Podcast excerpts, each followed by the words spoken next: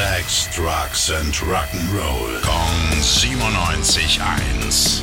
Rock News. Letzten Freitag hat die Music Hairs Charity Gala stattgefunden und der Music Hair Award ging dieses Jahr an die Kult-Rockband Bon Jovi. Zur Feier des Tages gab es unzählige Coverversionen von Bon Jovi-Songs von berühmten Musikern, unter anderem zum Beispiel Sammy Hager oder Mammoth WVH. Das Highlight war aber natürlich der Auftritt von Bon Jovi selbst. Zur Krönung des Abends haben sie einen komplett neuen Song gespielt. Legendary heißt das Ding und es gehört zu ihrem kommenden Album. Eine offizielle Version vom Song gibt's noch nicht, aber wir hören an der Stelle natürlich mal in den Live-Mitschnitt rein.